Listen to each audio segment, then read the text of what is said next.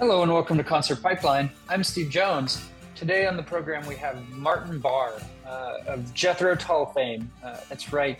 Uh, he was with Jethro Tull since the sixties. Um, he, he has made more than a name of himself for himself. He's a Grammy-winning artist, uh, and uh, he's ventured out on his own, done his own music for a number of years as well. But, uh, but of course, most notable for Aqualung uh, from Jethro Tull.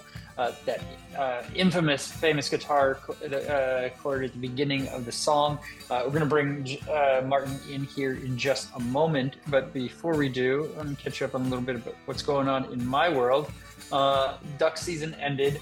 Uh, very sad, very sad that duck hunting season ended. But, uh, but also kind of happy at the same time. I know that's a weird thing to say because uh, it's uh, because I enjoyed so much. But man, it was a rough season.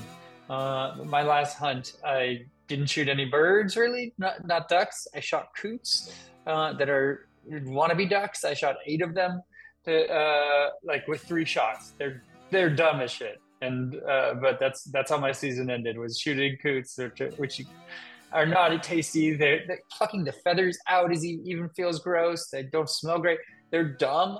They're they're not ducks, and so. My season didn't end very strong. Uh, I had started out the season pretty strong uh, w- uh, with a limit on opening day and never got another limit uh, of seven birds uh, again throughout the season. I had some decent hunts and enjoyable hunts for sure, but nothing that uh, that hit that level.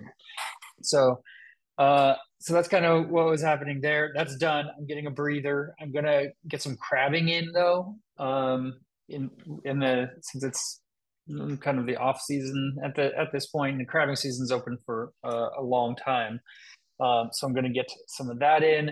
Um, probably some fishing in the coming months as well, uh, and uh, and try and just keep busy uh, busy that way, uh, doing things, getting my dog out when I can. Um, I had a situation this week where I was at the park with my son and uh, I lost my keys. Uh, it was not fun. Uh, I lost my keys in this big open park. There, there's a lot of space, and I don't know at what point I lost the keys. To uh, to be honest, like, but so I had to leave the car there overnight. We retraced our steps, but we couldn't find them. I left the car there overnight. I went back the next morning and we looked again. Put up a couple signs to for if people found them. Nothing. Uh, I had the car towed to the dealership that wanted to charge me up to twenty-seven hundred dollars to uh, uh, to have it rekeyed because guess what? I also didn't have a spare key. Uh, not a good situation to be in, and I didn't think there was any other situation, uh, solution than to take it to the dealer. And so I left it at the dealer. Uh, and but then I reached out to my brother, who runs an auto shop. He has an auto shop of his own, and he gave me a number of someone to reach out to. So I'm like, okay, I'll try this. And that person was a locksmith. And and again, I didn't think a locksmith could even do anything without an, uh, a key to start with. But that's where I was wrong. Uh, he was able to create a key for my car in under an hour. Uh, and it was, well, maybe just a little over an hour, but he, he met me at the dealer. I took an Uber over to the dealer. He met me there and then, uh, created a key for my car. Just one. Uh, I, he didn't have the parts to create another key at that point. So I still need to get a second key, but I thought ahead at this time and I put an AirTag now on my keys. So, if I lose my keys, then at least I'll be able to find them. Um, most likely with the with the help of the AirTag. I never thought I'd be in that situation, but it must have fallen out of my pocket at some point. And my son was a mess. My dog was pulling me left and right. Could have happened at any point. Uh, we had such a fun evening uh, after or afternoon at the park until that happened, and then just everything became completely crazy. It was not enjoyable. Uh, so that was stressful, but it was a one day worth of stress versus two where the dealer wanted to take the odometer out of the car and send it to New Jersey and send like take my car somewhere. And I don't know what the hell they were doing, but they were going to have it for two weeks. It was, it was completely a mess um, of a situation. I wasn't about it, but that's enough for now. Martin Barre is here. So we're going to bring Martin on in uh, and talk a little bit of Tull. How about that? Uh, let's bring him on in. How, how, how's your day treating you so far, Martin? Uh, it's grey and damp, and uh, yeah, I've got a little bit of a head cold. Uh, but uh, the good news is, uh, is that I, I just sit indoors and, and play my guitar all day. Yeah, so you can you, you can do that when it's grey and damp outside, and uh, with the head cold, you can still you still got your guitar, right? Yeah, who wants to be in the sun drinking wine? No, no one, no one wants any of that. That's, no, that's, yeah, that's I've, yeah, I've never met anybody. no, no. Well, I hope you feel better soon. First off, so. Uh, oh, thanks. Yeah. It's very, very minor. Let yes. me just. That's better. My head's not shiny. Right. Yeah. yeah. And and so so you're playing your guitar. You have uh, a number of guitars. So I was I was looking at your website, and you kind of chrono chronologicalize uh, uh, all of your guitars. And so tell me kind of about your collection, and uh, and which ones do you just kind of pick up and play versus uh, take out on tour? Yeah, I mean it, it's not really a collection, uh, so to speak, because I, I play them all. So they're they're all my sort of working tools, and uh, and I don't have a guitar that I actually don't play. Um, so, the, but there are some of them, uh, uh, you know, probably would be collectible. Uh, others yep. just new guitars. So essentially I, I play P R S guitars on stage, and I've probably got fifteen P R Ss that, I, um, that I've got over the years. And they're all sort of a, a variation on a theme, but they all play great. Um, three of them are in the States, and they, you know, I, I keep a whole backline over there. Um, the cupboard behind me has quite a yeah. few in. yeah, uh, yeah. That... But uh, yeah, you know, I've got a, uh, my, I've got two very, very nice guitars. Uh, what one's a sixty-three Fender Strat uh, in sort of pink, and and. Uh, Beautiful, but it sounds amazing. And then I have a sixty-one uh, Dotneck three thirty-five, and and again, it, it sounds amazing. So that the, they're not sort of in a glass case. That uh, I play them, I play them on sessions mainly, because I'd, I'd like to take them on the road, but uh, I think that would be uh, pushing things a little bit too far. But yeah, so I, but they're all. Um, I, I buy an instrument, I sell one. There's a turnover all the time because I, I, I love, I very often see a guitar that, that I want to own, but I usually get rid of one. So there's space in the cupboard. You have to trade it out. You have to, you're like, okay, this is what I got room for. This is what I can take. Yeah, you know, I think it's not, a fair way not to overdo it. it. Yeah. So, so how many do you usually tour with? So, if you you you're com you got a tour coming up in March, uh, you're coming to the States, and how many will you take on tour for that? Um, well, they're already over there. Um, I've got three P R Ss, a Fender Strat. Uh, I've got three acoustics, uh, a mandolin. but um, I'll probably bring some of them back. Es essentially, I, I, I use a Fender Strat. Uh, a P R S and one acoustic guitar, and occasionally mandolin, and, and I'm playing flute as well. The flute I carry with me because I, I, I have my best flute, and I take it around the world, um, and, and the rest stays in storage over in the States in between tours. Yeah, and the the flute for a number of years, you you like you wouldn't play flute because you didn't want to step on like Ian's toes with that, right? You but oh are you, yeah. oh I did. But, okay, but oh, you, yeah, so you yeah you, so you don't put it down. That you do play the play the flute live. I do, yeah. Oh, I I don't mind stepping on people's toes. oh, good. Okay, good. That's a good way Easy. to be. So do your thing. Um, yeah, I I think it, it, in the early days we both pl I played before Ian even bought a flute.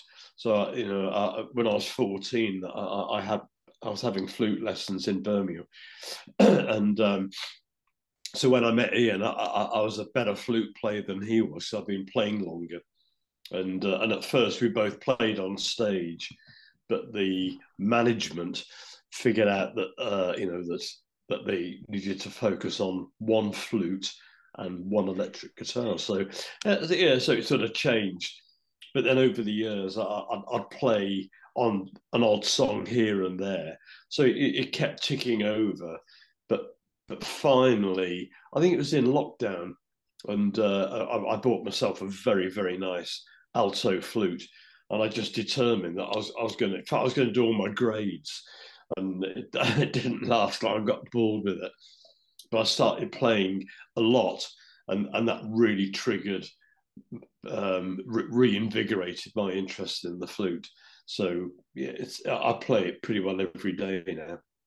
Yeah. So uh, yeah, school didn't seem to be like a, uh, the biggest priority for you, because you were, were so invested in uh, in your music, right? I mean, did, uh, like, was the, did that seem to be the best decision for uh, for you to just pull out, put it all in on on school? I guess I'm I, I'm thinking about, I have a thirteen year old daughter, right? And I'm uh, yeah. and I'm and like and I don't even know. Uh, if college is as important uh, now as it was even when I was in college, but like, yeah, I feel yeah. like it's more important to find something you're really passionate about yeah. and into yeah. and into, and just dive into that. And if you need kind of basic schooling, but a four year in a degree, I think isn't as necessary as it used to be. There, there's lots of ways of looking at it. Uh, uh, I mean, there's a backlash in England. So kids that go to the really expensive schools, Eton and Harrow, and then go to, uh, Oxford Uni or Cambridge, um, they're not very world-wise, so so they're, they're not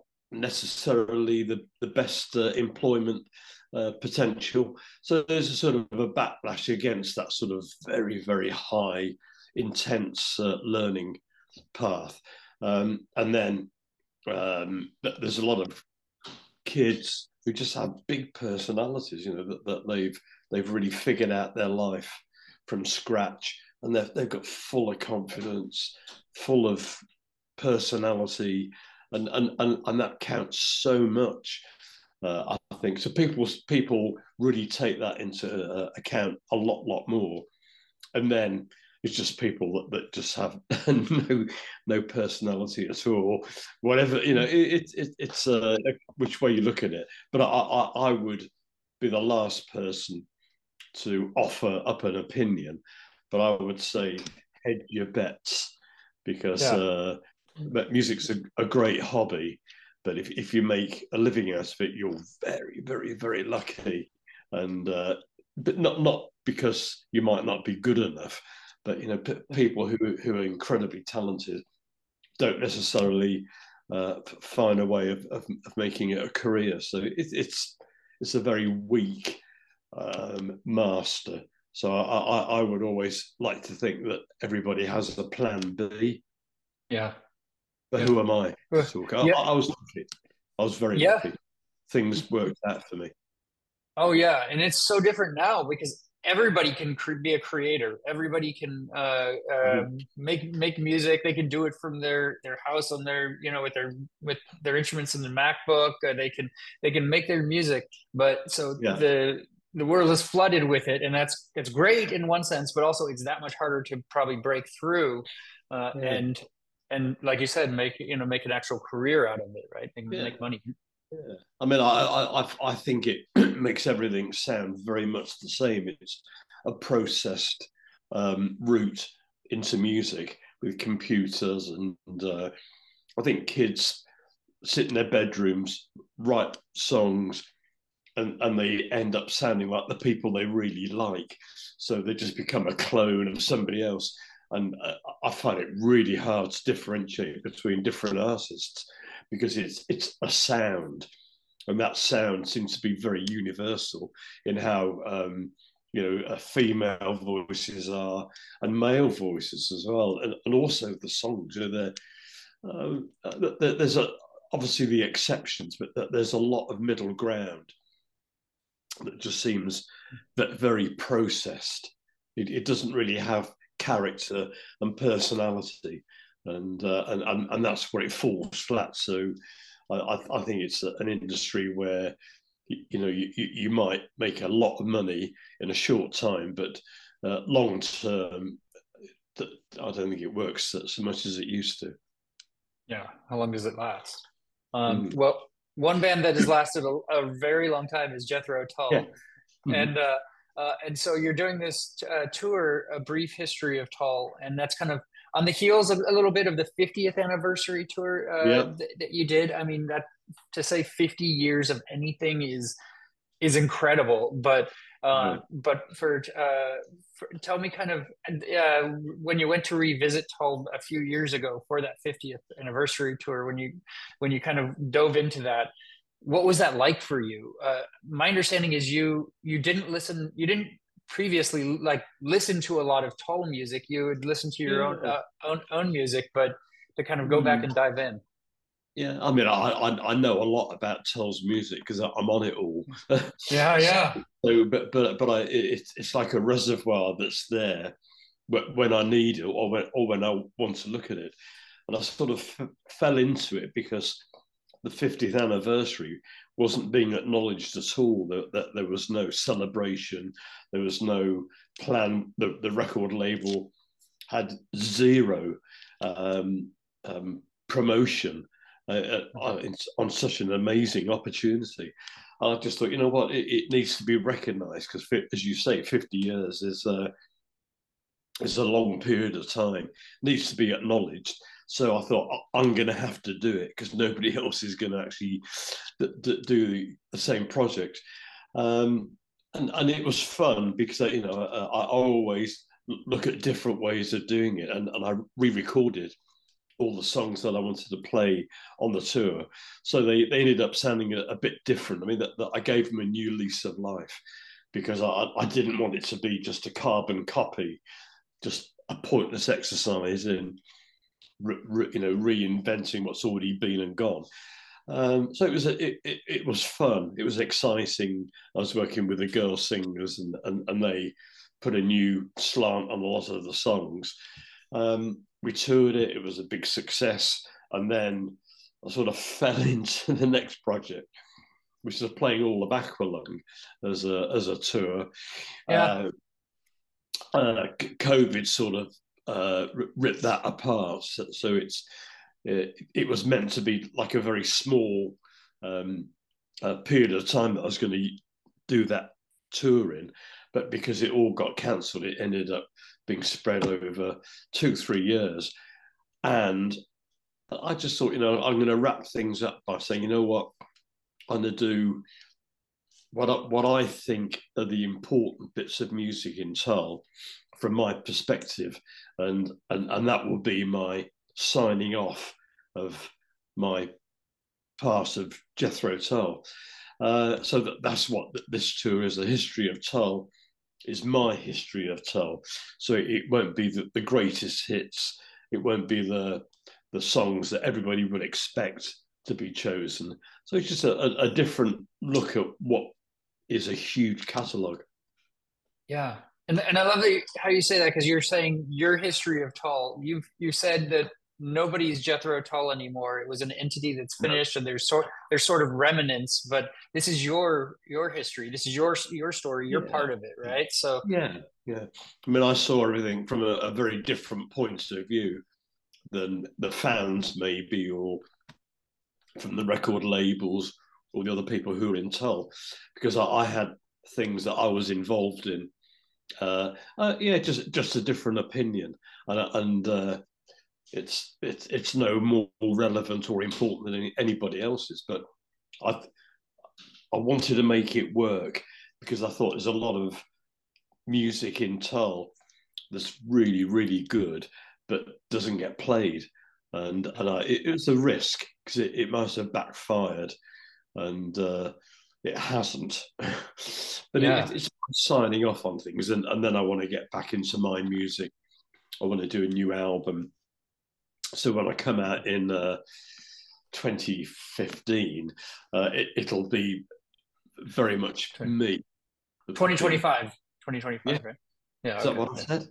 twenty, you said twenty fifteen. Did I really? COVID, COVID probably got in there a little bit. Time yeah, is all, yeah, that's, time that's, is all that's, that's wishful thinking. Yeah. Yeah, thank you. Where did those ten years go? Where did it go? Like I that. don't know. We know we missed a couple, but you know. Yeah, I was almost ten years younger. Uh, yes, yeah, so, so I, I, I want to. I, I've done a, a lot of Tull, and it's been fun, and the fans like it. But now, I, you know, after this project, I, I'll re reappraise everything, and I think I, I'll do a lot more that's. Um, focusing on my guitar playing and my music, my songwriting, a lot of instrumental music. I, I don't know. I don't know where it will go, but I, I feel it's time to go in that direction. Yeah, yeah, for sure. And so when you're when you're planning for a tour like this with a catalog that's as uh, as expansive as Jethro Tull's is, like, mm. how do you how do you go about kind of determining what songs to kind of take out there? You're doing like a two hour set, right? So you you got a lot you yeah. got a lot of time, but but kind mm. of how do you approach it um, when you're when you're um, that stuff? I've got a massive list of songs that we can all play. Um, But mainly I ignored that list when I started yeah. this project because I, I didn't want anything obvious. So you know, I just sort of look, looked at pieces of music that, that meant something. And, and, and there was the thing that me and Dave Pegg, excuse me, used to play on stage. And I thought, people probably won't recognise it. But, but I, I, I want them, uh, you know, the audience has to work as hard as we do, because it's not in their face. They're not going to go, oh, yeah, yeah, I know that one. They're going to have to go, that sounds so familiar, but I got no idea what it is. Mm-hmm. it, it, it's it's a, a very immersive project. So there's a, the show start, I mean, everybody knows the set list because of those websites, but oh, yeah. there's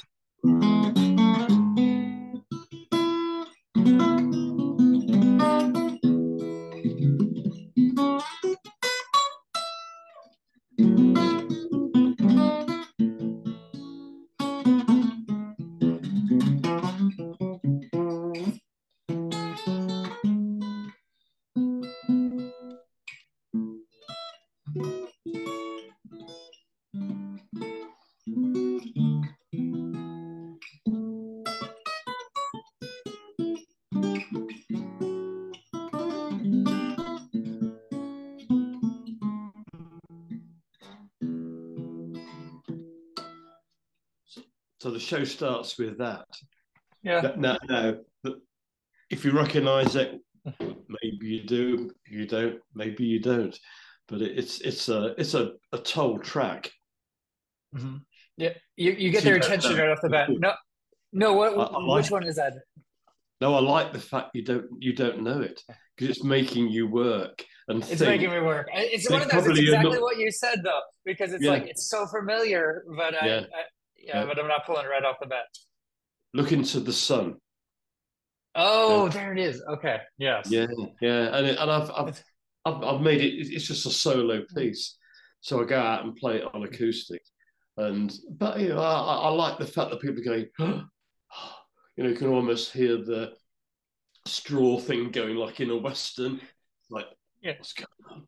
The tumbleweed gone. Yeah. yeah. Oh, no, this is this is so nerve wracking. Yeah, it, it creates a tension, and I quite like that. Uh, I, yeah. I just think it makes it makes everybody part of the show. Yeah, yeah, that's that's brilliant. And um, and so I, I imagine you play some from uh, Stand Up, which is your the first album that you joined uh, Tull with, right? So yeah, you're, you're dive into that a little bit. Um, yeah, everything's represented, but not always the signature tracks. So, you know, um, I think Stand Up we do, um, uh, I mean, you know, that we, we did Nothing Is Easy. And yeah, we do quite a few actually. but, um...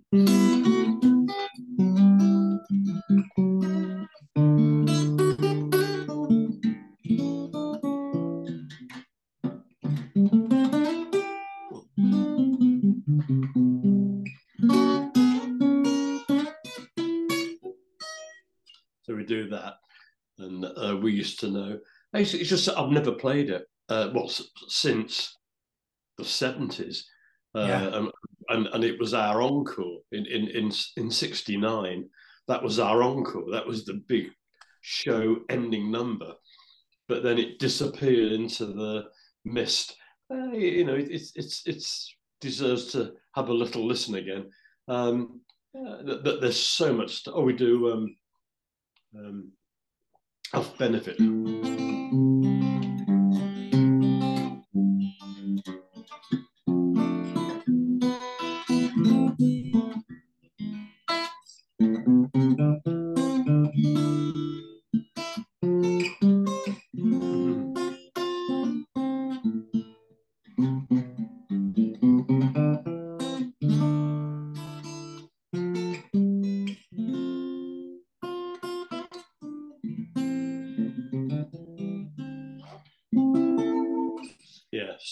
uh, that's called Society. And again, it hasn't been played for a long, long time, but uh, I always loved playing it w w when it was written and when we were touring the Benefit album. And I just thought, you know what, it, it, it's, it's not obvious, but people are going to wonder what it is. But, uh, but I, I think the fact that they realise that it's something really brought to the fore, um, they'll, they'll appreciate it, and they do. So it, there's a lot of... everything's different. And I'm sure for you, it brings back memories, you know, especially those, of those encores that you had uh, back back in the seventies, and like yeah. coming out and like people just like getting super excited when you uh, when you play those songs, right? Yeah, yeah. I mean, I, I, but when you look at the shows, the, the early shows that uh, I, you know, well, thing about we used to know, or I think um, Wind Up used to be our encore, but but. In, in today's world, that wouldn't work at all. It's not big enough. So you get into this sort of habit of trying to make it a bigger, bigger show, a bigger ending. And then I think for a very brief time, we, we did an ending where it went to zero. So it went like from a real high, it went like whisper quiet, thank you, we're off. And But uh, yeah, you, you try everything.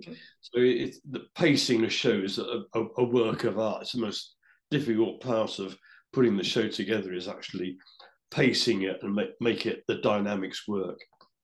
Yeah, you don't want to end on that quiet note because that leaves them, you know, being like, okay, wait, is it over? Are we done? You know, we need something, you know. Yeah, it's got to be pretty in your face, and, and yeah. everybody wants that sort of uh, ending. They go, yeah, this is the end. Yeah, we can go home now, but it's fine. You know, good. We've got what we came for. Yeah, you, you, you've got to pretty well make it obvious, I think. Yeah, yeah. Um, yeah, so after the seventies, um, nineteen eighty, something that uh, was interesting to me, a album, um, uh, that album, like, was like, you, had, you saw a lot of Tull uh, depart, yeah. but um, but Ian wanted to keep you uh, around. Tell me kind of about that dynamic and how it changed after uh, and through the process of that album. Yeah, the, the A album was going to be um, Ian's solo album, and, and that was his, the whole idea behind it. But he, if you if you like, he made a mistake of asking me to play on it. So when the record company heard the finished result, well, they're saying, well, you know, it's Ian and Martin. It's a Tull album, and and they persuaded us to release it as a Tull album. But it was never meant to be. It was meant to be a sort of a departure. I think Tull was in a, a tired period um, musically, and, and Ian wanted to change things. I think we, we, we all you, you all come to this little hiccup in life where something has to change, something has to move on. That's where we were. But we had um, because we had Eddie Jobson and Mark Craney, and Dave Pegg had joined. It, it was a very fresh new band, and, and, and Eddie brought so much musicality to the table, um, and, and it worked. It, it refreshed everybody. We, we suddenly had to go up a gear to keep up with the guy because, you know, he's writing. Um, we do... Um,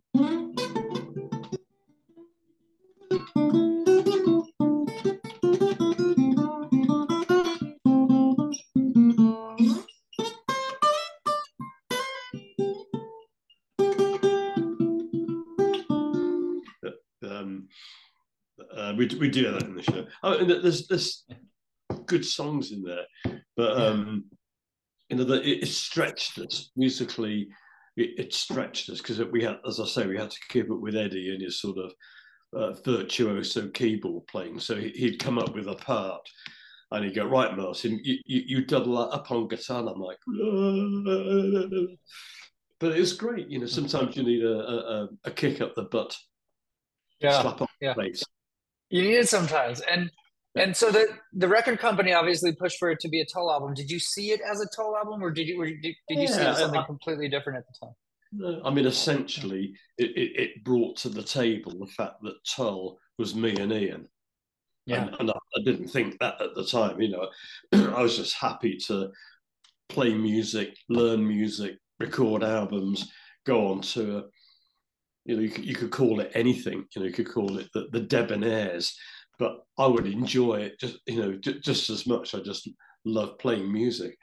So it, it, um, the way you market it never interested me, but uh, but uh, but in retrospect, it, it established that that me and Ian t- playing together was what defined Tull. Yeah, yeah, and so so that was kind of like probably a turning point for you. I mean, for the decades to come as well. Just that it was like, you know, no matter the rest of the band. I mean, it was absolutely you and Ian uh, for Tull, and it was this kind of. This bond, this kind of venture that you were on together, right? Yeah, yeah. I, I think it, it. We, we never knew what was going to happen. You know, we, we could fall out uh, tomorrow, but I don't know. You never thought about it. Um, I, I just think we, we, we were so. I don't want to use the word professional because that, that sounds quite um, stale and antiseptic. But we were just so perfectionist as as. music entertainers, you know, not as musicians, because there's a thousand better players than yeah. us. um, but uh, yeah, we, we just did, we, we had the same standards and we wanted to push ourselves.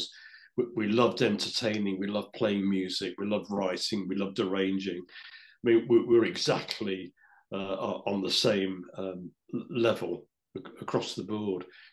And it, and it worked. It worked for a, a long time. Yeah, yeah. Um, so I want I want to ask you about a couple of tours, because you've had an opportunity to tour with some amazing artists as well, some legendary artists. I mean, did you? Uh, Hendrix is one that stands out. Did you ever have mm-hmm. like a moment with uh, with Jimmy where you know? I mean, where you just had a conversation while you were playing with him? I know you played with him in Scandinavia and some other places. Did, yeah. Did Did you have a moment with Jimmy? Uh, I, yeah, yeah, and and they were precious. I didn't know it at the time, but obviously that the, they, in retrospect, they they were very precious, and, and he, just a humble person, and he taught me more about how to behave as a person, or as a sort of mega. Not that I was ever going to be the same, but it it, it was quite um, uh, educational to see how somebody behaved. On, on his level. He was just humble and gracious, and um, he, he just wanted to embrace everybody around him, and and he helped me. You know, I was, I was first gig I did with a sort of superstar band. Um, I you know I've, I've been hidden away for years, and and, and he just made it am- amazing. You know, it, it was such a, a wonderful thing to happen, and he was perfect.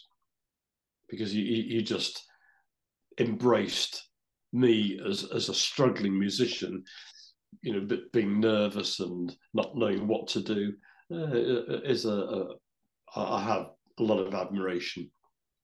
Yeah, yeah, and and Zeppelin, uh, did you have any yeah. like what were the memories from, from that? I mean, something that stood yeah. out from your time. I think the same the same th- sort of thing. You know, we, we we were going down the same road. That that they were huge. I mean, whatever level we were at, that, that they were a few or many steps ahead. So we started off being their support band, and then we sort of leapfrogged from doing that into doing our own tours.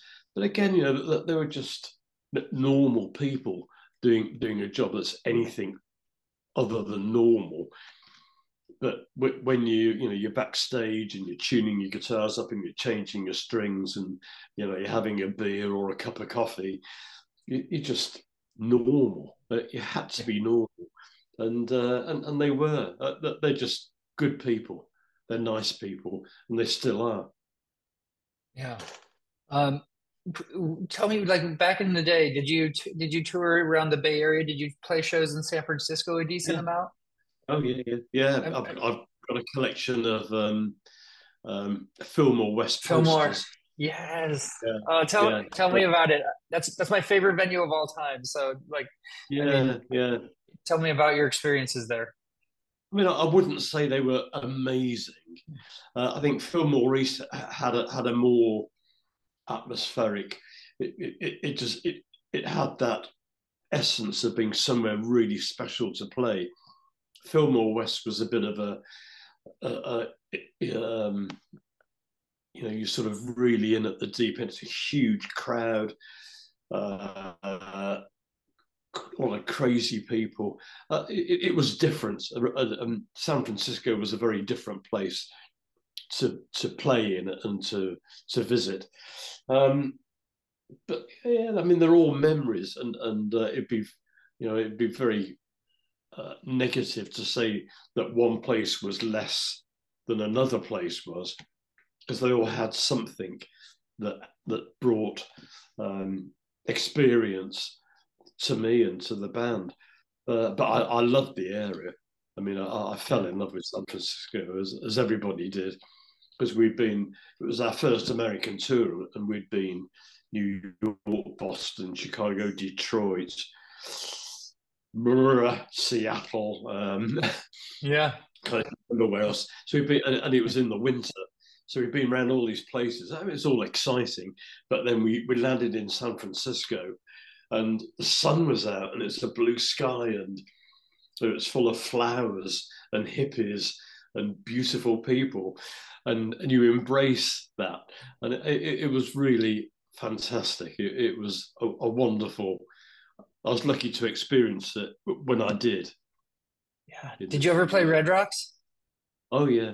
Yeah, yeah. I, I'm sure. Yeah. What, I mean, yeah. That place is, I mean, for a long time, right? I've talked to so many bands, like, and they tell me like about how magical that place is, and I was like, okay. Yeah, I just have to, uh, a couple years back, right before COVID, I went out there and went for the first time. And I think I'm going to go back this year, probably. But I mean, it's just what an incredible venue that is, right? It really is. Yeah, it really is. It, uh, yeah, I, and, and I, I, I always try and immerse myself in where I am. You know, geographically, you know, I, I like to see a lot of the place that I'm in, um, yeah, because I, it, to me, travel, uh, the, the experience of travel is part of what we do. It's part yeah. of the pleasure of, of being in a band. But yeah, Red Rocks was always special. Yeah. Um, how long? Uh, how long were you? When did you start really, really running? Because you you've run marathons, oh, yeah. and I, I kind of yeah. I kind of envy you for that, because I had a stint where I, I mean I, I was running a lot, and.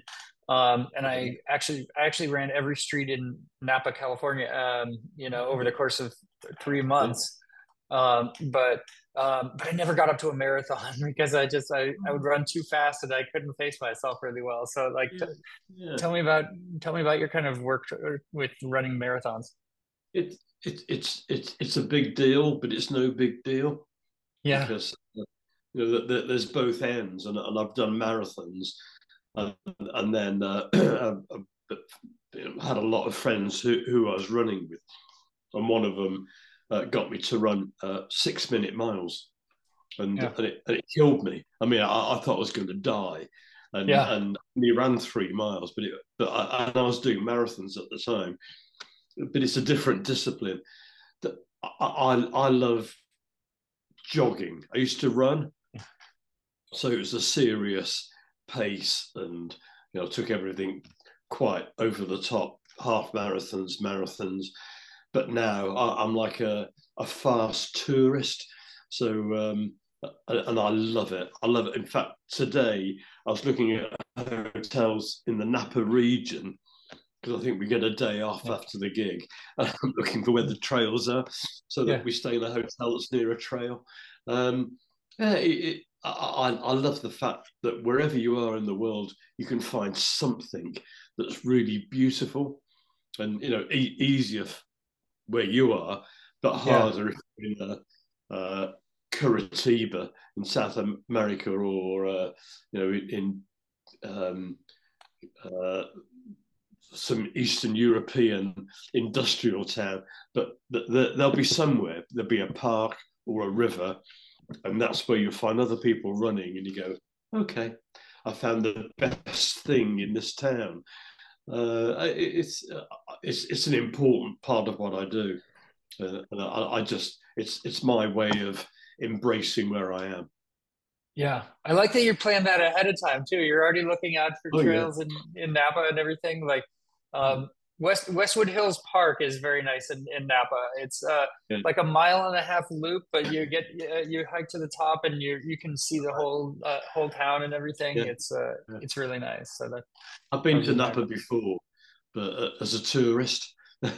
yeah, yeah, yeah. I loved it. I loved it to bits. Yeah, are you a big wine drinker? Oh, I like I like wine. Yeah, and and we did it. We visited a, a couple of vineyards. Yeah, I, I do, I, and I love Russian River, Sonoma Valley Chardonnays. Yeah, yeah. So there yeah. you go. I'm perfectly geographically placed to sample some more. Yeah, I, I, I do, and I don't know a lot, but I know that Russian River is my favourite wine growing area in the world. Yeah, and and they make good beer too. Uh, the Russian River Brewing Company. Uh, is... I'm, I'm gluten free, so. I don't oh, drink. okay. Huh. Yeah. oh no, you're you're fine. Yeah, I, I grew up in Napa, but uh, you know, but it's it's different when you grow up in it. You know, I'm not as much yeah, of sure. a, a wine drinker. You know, it's just it's just Napa to me. But um, uh, getting to see yeah. the town grow and everything has been incredible. Because when I grew up, Martin, there was there were no music venues to be able to see concerts or anything. And oh, now, yeah.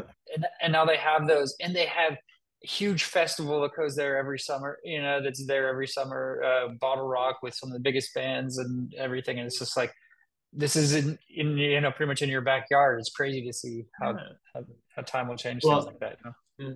I mean, I love the fact that people do that, that they find just a, a beautiful place and they figure that we, we'll do a festival here and, and people are going to come from, you know, an hour, two hours drive or a flight and, and they will come because they're somewhere beautiful. They can stay for a few days.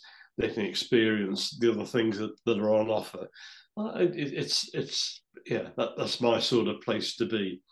But um, when I when I I knew about Napa before I even came there, so it was quite nice to to uh, have have a knowledge of it and then and then see it firsthand.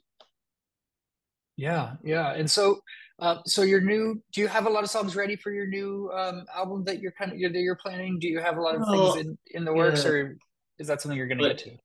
Yeah, in in lockdown, I, I wrote a lot of music, and. Um, Uh, and I haven't heard it since I wrote it.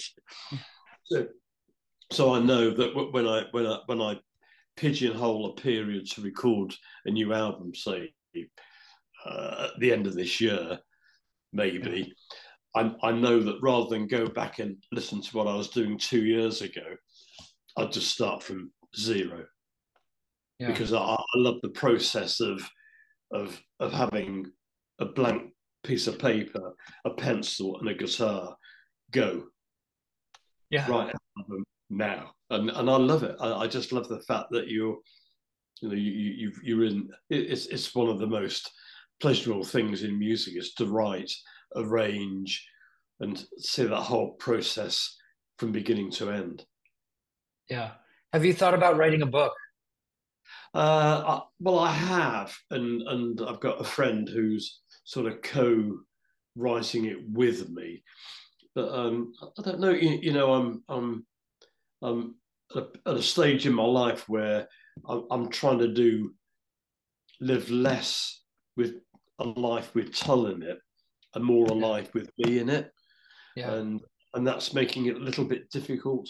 Um, there's a lot of things that, that that weren't fun, weren't pleasant, and and I sort of put those to the back of my brain, uh, and I don't particularly want to resurrect them. You know, I'm in a very happy place yeah. as a musician and, and as a person because I, I have independence, and and I've really focused on, on all the things I love about music. I don't have any outside influences, other than the fact I, you know, I have to keep a band working and make a living. But you know that that's all part of what I do. Yeah, I'm I'm. I'm not one to look back, and uh, it's a novelty for a time, and then it becomes a bit tedious. And, and in many ways, it's a lot easier for somebody outside to to do it completely independently. Yeah. And uh, they're going to make mistakes. There's things that, that they don't know what really happened. There's stories that they've never heard. the stories that they've heard that won't be true. But I don't know. It's um, nostalgia's a, a, a, not always a great place to be. I, I can feel that, and and uh, and I can honestly kind of relate. So I'm I'm glad you're kind of saying that. I mean, recently I've um, I've kind of lost a friendship with uh, with my best friend of twenty years, and so I know that I know kind of what um, you know. I, I know what you're saying there with that, right? I mean, and and. And so I wonder if it's kind of like, if there's, in, in revisiting some of this Tull stuff, is, is there any pain in, involved in that for you? It's, or is it is oh, it yeah. therape- therapeutic to, in a sense too? Yeah, it's, it's not therapeutic to, to bring it up again.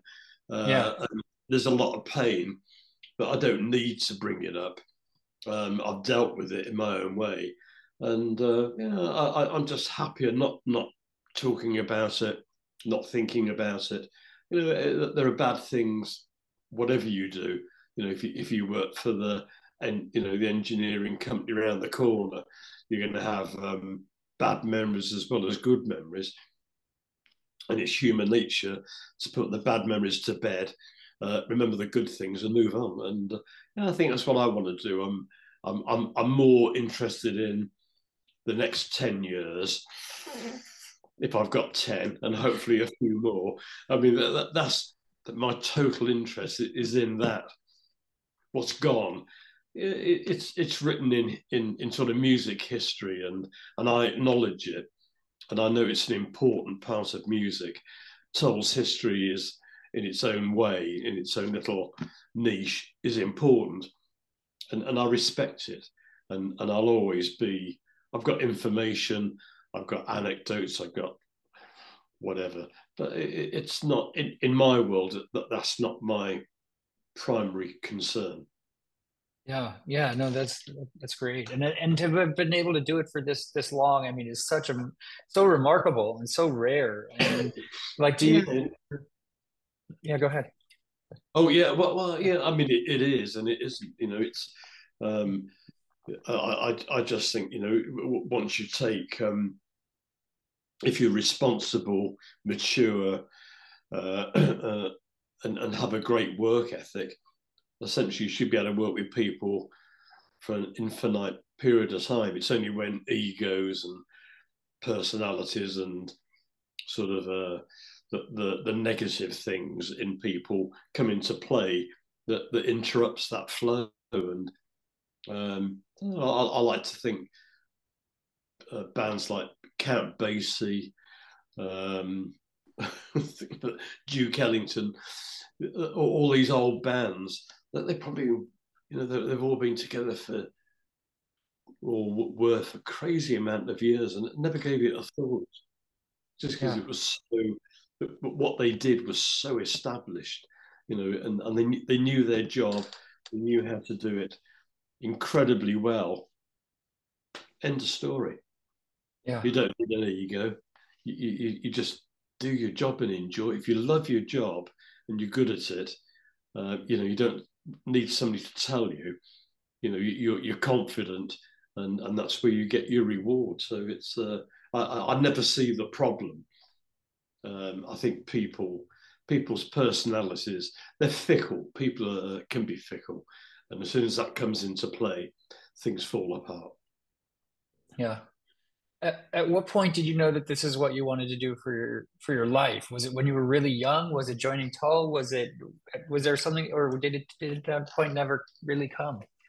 I don't think it ever did, because it it, it was every year was was you were faced with the thought that it could be the last year that you could do it for a living. Um, that there was no guarantee as to what was going to happen the year after or the year after that. So, um, you know, I, I mean, may, maybe nowadays you, that there's so much money involved, you can think, you know, an artist has made so many millions that, that they're safe for another five years. So let, let's plan ahead. Um, I've always been planning the next year. So next year I'm planning it, the year after that, I don't know. I don't know. My fingers might drop off. I, I, it's. I don't. I don't. I really don't know. But I, that's the way I've always been. I never yeah. thought that music owes me a career. Uh, and, but but I'm really thankful that it has been a career, and, and, and I enjoy every year like it's the first one. And, and do you have fans that have told, well, come up to you at a show and told you, like, that they've been listening to your music since like since the sixties and that sort of thing, like they, and how it's impacted them, and bringing their kids and maybe even grandkids into you know into your music? Like, have you had have those experiences oh, happen? Absolutely, absolutely, yeah. And and it's it's fantastic, yeah, because yeah. That, that they're not they're not buttering you up. It's a fact. There they are. There's the generations, and and they're looking at you and they're smiling. You know, you, you can't you can't fake it. Um, it's a lovely feeling. I, I mean, it's it's wonderful, and never take it for granted. But when it's there, you know, I I, I I'm very respectful of it. Yeah, that's beautiful, beautiful. Well, Martin, do you do you want to close us out with a song, maybe? Huh. Uh, I don't do songs. I can't sing. Oh, okay. Do you do you want to play a little something on the guitar? Uh, yeah, play one little yeah. thing. Yeah. And, uh, I usually. Yeah.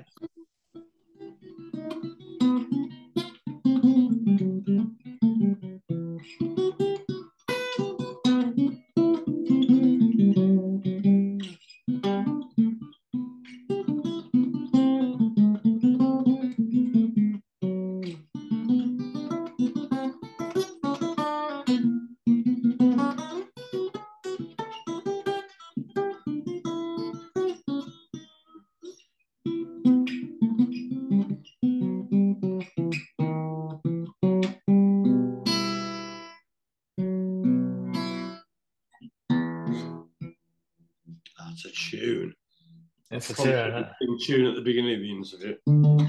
There you go. This is this is a a practice guitar, so it's a very short scale. That's yeah. But, is that the one you usually use when you're at home? No, Just, no. no it's, I, I I opened the cupboard door and it and it looked looked at me and said, "It's about time you played me." I'm like, okay. I'm not. Who am I to argue? Don't give me a hard time. Yeah. How, how much do you play a day at this point? Like how? Did... Well, I, two hours minimum.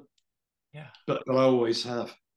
You know, when I go, we we, we had a um, a weekend break in Rome because we hadn't been anywhere for for months and months, and and it. I mean, literally, we just walked and enjoyed the culture. It was beautiful, but I had a guitar. Yeah. In the room. So it, I take it on holiday. Uh, I have a guitar everywhere I go. Yeah, you you don't leave without it, right? Like you got to have one. Don't leave home without one. And uh, yeah, so I I, I just uh, I, I don't. It's not because I need to rehearse or need to practice, and I probably do. I just love playing. You know, if if I've got uh, five minutes with nothing going on, uh, I play. Yeah, yeah. That's, I mean, it's what you do. It's beautiful, and uh, I'm glad you're still doing it, and I'm glad you're bringing the tour here to uh, to the States and to the Bay Area as well. You're playing Napa, Sacramento, uh, Oakland. You know, lots of lots of spots around here, which is really awesome. So, I hope. Yeah, no, I'm looking forward to it. Really, yeah, good to see it. So, yeah. What's the weather like in Napa? Oh, I mean, it's it's nice. I mean, right now it's a little bit rain. We're, we got a little rain here and there, but. Okay. Uh, You know, but it's, you know, I mean, we pay dearly for the, the weather here. So the, it's never too bad. I, and we have, you know, the rest of the country is, will have their atmospheric freezes and whatever is going on yeah, there. But yeah. but we get a little bit of rain and it's like, ah, everything's going crazy, right? No, yeah, it's, yeah. Uh, yeah, okay. it's, it's, it's nice. You'll enjoy your time. I think I will. You'll get out for a good hike too, I'm sure. So I will. I'll make sure I do. Yeah. Well, Martin, thank you for taking the time and uh, sure. and and for sharing your music as well and your, your story. I mean, it's Very beautiful, well. and I hope and I hope the book comes together really well. I know you're not. Yeah, a lot I've got to finish it because I started it. So you got to finish it. Big yeah. pile of pages, and it just needs the rest. I mean, I've got to do it, but yeah, I've just got to uh, be determined. Make the yeah, make the time. Cool. It's all a matter of what we do with our time. You you're playing music, and that's that makes you happy. That's what's important. So. Yeah. Yeah. Yeah. Well, you have a good evening then. And uh, yeah, yeah, Yeah, we'll see you soon, okay? Thank you. All right, thanks, Steve. Thank you very much. That was the interview with Martin Barre here on Concert Pipeline. And that takes us to the final segment on the program, the music news.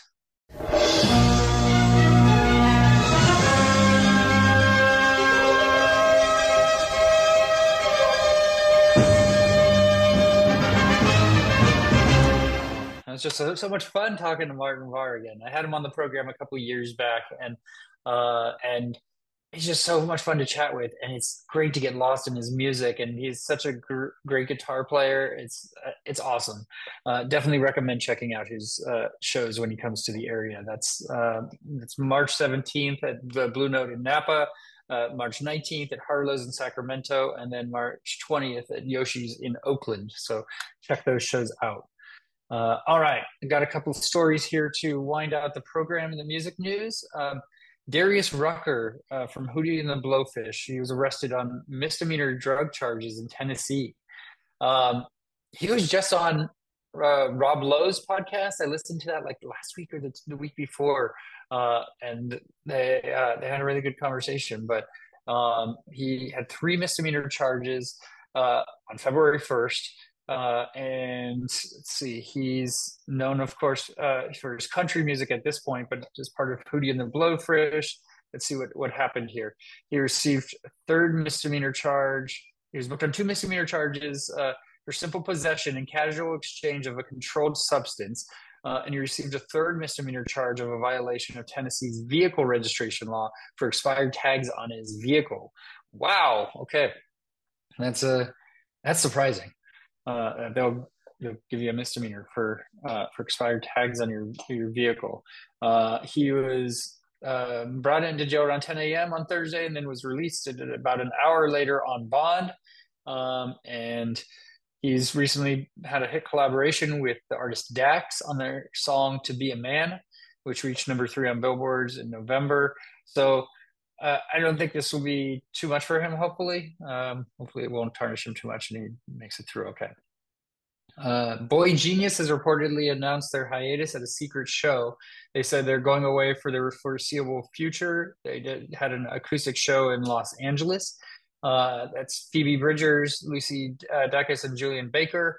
They made the announcement uh, during a pair of secret acoustic gigs um, on February first. And they have yet to uh, confirm their hiatus on social media. They told the audience that they're going away for the foreseeable future. Uh, and uh, there's uh, the video footage of the announcement, but it has not been shared on public, public media at this point. So it's all just talk. It's very fresh. Um, but that stuff has a way of getting out, right? Uh, okay, Billy Joel. Making new music for the first time in nearly twenty years, turn the lights back on, which is apparently what he did with his uh, with his music. Uh, it comes ahead of his Grammys performance, um, which has happened this past weekend, and it's his first new single in nearly two decades, produced by Freddie Wexler, who's also produced Bieber, Celine Dion, Kanye, Selena Gomez, uh, and it was written by Billy Joel and uh, Wexler and Wayne Hector. Um, and it's a love ballad that doubles as a love letter to fans who have waited for the Piano Man singer to release new music. Uh, no one's really needed him to, because he's touring to, and playing stadiums, um, and uh, he's doing all right for himself. But it's it's great to hear an artist that's not afraid to do something new when there's been so much time. And obviously, their their career, his career at this point, is not based on anything new. It's all based on his Uh, material from over the years that um, that has given him a name.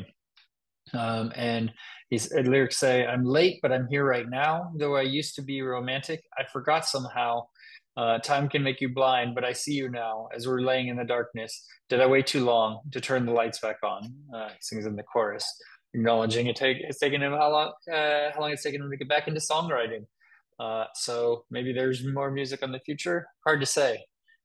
Um, Paramore uh, did a cover of the Talking Heads' "Burning Down the House," and that came after the band were rumored to be breaking up. Well, they've had those rumors before in years past, but I think the paychecks are probably too good for them to break up. They Haley Williams uh, has um, a career of her own, of course, but uh, their music as Paramore keeps them very relevant. Uh, um, but uh, the track looks to appear in an upcoming tribute album around the band's iconic Stop Making Sense concert film, which was recently reissued for its fortieth anniversary. Uh, Haley Williams collects a package that was about to, uh, that was delivered to her house in a teaser clip. And when she opens it, she finds Talking Head frontman David Byrne's iconic oversized suit, which he famously wore in Stop Making Sense.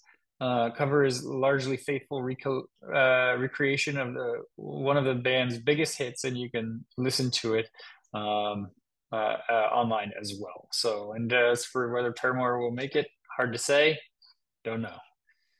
All right, one more story before we wind out the program here. Uh, and it is Kate Hudson. Uh, and you're like, Kate Hudson making music? I'm not so sure about that.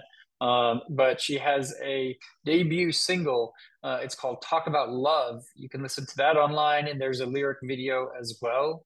Um, uh, she's an actress turned singer. This is her first single. Finally dropped after weeks of anticipation from fans, providing a burst of blended rock and pop sound for listeners to enjoy. Uh, and the song was uh, co-written by Linda Perry and Hudson's fiance, Danny Fujiwara, uh, Kawaka, uh, Fujikawa, Fujikawa, sorry, I think is his name. Um, and she celebrates having a love connection on the deepest level possible while being out, belting out vocals over columns of synth guitars and a jumping rhythm track guaranteed to raise the mood. She says, "You only have one first single, um, and I want, and I wanted it to be something delicious and sexy and all the things that I believe in. Um, I wanted it to be open and seeking, searching to find something powerful, but I also wanted the music to be the rock, the pop, the dance music, uh, and even a little bit of the alternative records I love," she continued. "It was a lot to put into one song, but thankfully I had some wonderful people working with me, and so here we are." Uh, and... Uh, maybe there will be more music on the horizon. Uh, I listened to the song. It's it's all right. It's not really my cup of tea, but uh, but I love Kate Hudson in Almost Famous, which is one of my favorite favorite movies of all time. Uh, and Kate Hudson as Penny Lane is incredible. Uh, she is she did that role so well uh, as a band-aid for uh, the the, uh, the band from that movie. And And it was an incredible performance. She uh, obviously has had big shoes to fill from her parents, who are also very notable actors, but she made her mark, and I think that's her probably best work of all time. So, to, you know, I'll, I'll give her music a chance. I would possibly be open to seeing her live. Uh, I don't know. I don't know. I'd have to listen to more of the music, but uh, but she said uh, in, in a video, "I have always had a room for my piano ever since I began living on my own." Um, and, uh, and so she's, uh, apparently playing, playing the piano a bit too. Um, she's been writing a lot of music, and she wanted to start put, putting it out. And of course she's aware of the impact of her character that she portrays as Penny Lane also. So that is Kate Hudson. All right. That is our show for today. Thank you for tuning in. Thank you to Martin Barre for, uh, from Jethro Tull for joining as well. It was really great to catch up with him. Um, Don't have anything lined up right now for the next episode, but so it might be just a couple weeks. But for all of us here at Concert Pipeline, I'm Steve Jones. We'll catch you next time.